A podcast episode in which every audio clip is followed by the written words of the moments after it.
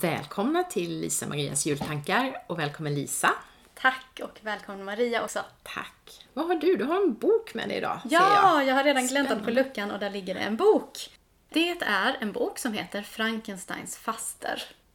Eh, Allan Rune Pettersson ser man precis, det är ju en, det är liksom en, eh, det är en ganska sliten bok kan man säga. Den är, den är väl läst. Och eh, det är en, en ljuvlig framsida illustration av Hans Arnold, eh, skräcktecknaren. Ja, men det är en kapitelbok för barn. En av mina favoriter från när jag var liten och jag har, jag har läst den högt för mina syskon och kusiner och alla andra som tvingades lyssna kan man säga. I många omgångar. Och varför har jag då med mig den? Alltså, grejen är så här, den handlar helt enkelt om, man, det är den klassiska Frankensteins historien, liksom, med Dr. Frankenstein som ju skapar ett monster i sitt slott. Och sen går det inte riktigt som han hade tänkt sig. Han hade inte tänkt skapa ett monster, men det blir ju det. Och i den här boken då, så är en, det här är en fantasi som Allan Rune Pettersson har, om att efteråt, långt efteråt, så har ju släkten Frankenstein då ganska dåligt rykte i den här byn. Och Dr. Frankensteins faster, Hanna, blir tvungen att resa dit och reda upp saker och ting. Helt enkelt. Så det gör hon. Hon sitter där på tåget till byn som också bär namnet Frankenstein för att reda upp sin brors sons elände som han har ställt till med. Nej, och den är liksom, alltså det, så här är det att dels är det här värd en, en väldigt rolig bok helt enkelt. Välskriven, kul eh, kapitelbok. Så det, det skulle kunna vara ett boktips bara. Så. Men sen är det så att faster Hanna Frankenstein, hon har liksom fått ett eget liv för mig. Och finns liksom kvar hos mig och jag tänker på henne ganska ofta. Liksom, även i vuxen ålder. Och hon är nästan lite grann som en sorts guide eller förebild för mig. Hon har också slagit sig, i mitt fantasi då har hon slagit sig helt loss från den här berättelsen. Ja. Och, eh, och blivit en karaktär i min fantasi. Det är liksom inledningen av boken när hon sitter på tåget. Hon har en flaska sherry i väskan. Hon röker cigaretter. Cigarrer är det förstås.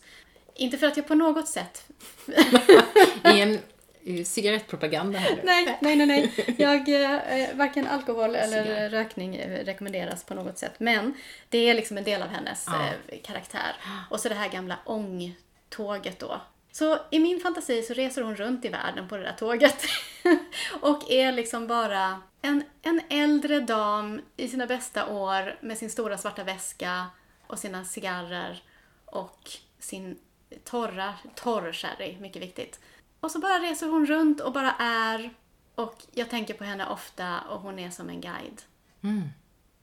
Ja, Vad, vad visar hon dig då? Vad, vad är det hon inspirerar dig till? Är Ja, det men- den här liksom slå sig lös och göra som hon vill för att hon har den pondusen som, som äldre eller vad? jag tror att det är mycket det att, alltså när jag var ung och reste tågluffade i Asien till exempel, då mötte vi ibland äldre damer eller liksom pensionärer eh, som reste runt på egen hand. Och jag tyckte alltid att det var så himla häftigt. Och världsvana, helt lugna liksom. Och när allting gick åt helskotta med tåg eller bussar eller vad det nu var någonstans där i Asien så hade, visste de alltid hur de skulle Ja, hantera. ja, och liksom, det är någon sorts den här självklara Ja. Tryggheten i sig själv och, och också det här för faster Hanna Frankenstein sitter ju på det här tåget med breven från sin brorson och läser dem och suckar över allt han har ställt till med. Ungdomliga Ja, galenskapen. som man måste reda ut. Men det är också en väldig kärlek och en, eh, ett, ett ansvarstagande fast på en liksom lagom nivå på något sätt. Det är inte så att hon på något sätt liksom ger upp sig själv eller, eller kompromissar med någonting. Men det är klart att, det är klart att är det så att hennes, hennes brorson har sabbat Frankensteins rykte för alltid i den här lilla byn, då får hon ju åka dit och re- reda ut röran liksom. Eh, Så småningom så kallar hon också till sig sin assistent, eh, Frans tror jag han heter, som får hjälpa henne med vissa saker. Men hon är helt enkelt, ja, jag vet, det är svårt att beskriva det på något sätt men så jag vill både liksom rekommendera den här boken, men jag vill också rekommendera att tillåta barndomsidolerna, eller, och gärna de fiktiva, eller liksom att få lov att leva sitt eget liv och vad kan man ha för nytta av dem Ja. idag?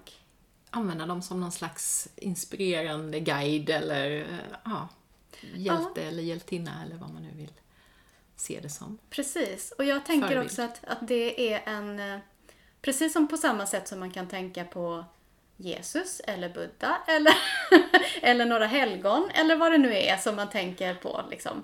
Det är helt okej att ha sina fiktiva mm, inspirationskällor eller guider Ja. också. Just det. Eh, och åkalla dem när det behövs. Mm.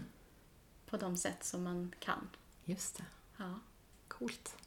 Så då kanske vi ska fråga lyssnarna om de har någon sån här Ja. fiktiv, någonting från barndomen eller senare, men någon, någon person som inspirerar. Det kan ju vara en verklig person också Absolut. naturligtvis, men att det finns någon som man liksom kan ha med i bakhuvudet ibland. Kanske, jag tänker till exempel när man ska ta ett viktigt beslut. Vad skulle den här tanten ha Mm. Ja. tänkt och sagt och gjort Precis. i det här? Någon som har så här trygghet och tydlig inre kompass. Kan hon eller han eller hen hjälpa mig i, Mm. i ett sånt här sammanhang? Så man kan ju fundera över precis, alltså i, det, i den situation jag är just nu eller med de utmaningar jag har just nu, vem är det jag skulle vilja ha vid min sida? Och tänk om du redan har det. Just det. Och så tillåt dig att bestämma över karaktärerna. Alltså, de, de måste inte vara exakt som de var i boken. De, det, går, det går att De ge dem kan andra. få leva sitt eget Ja, liv. precis. Just det. Så någonting. Tack Lisa. Tack.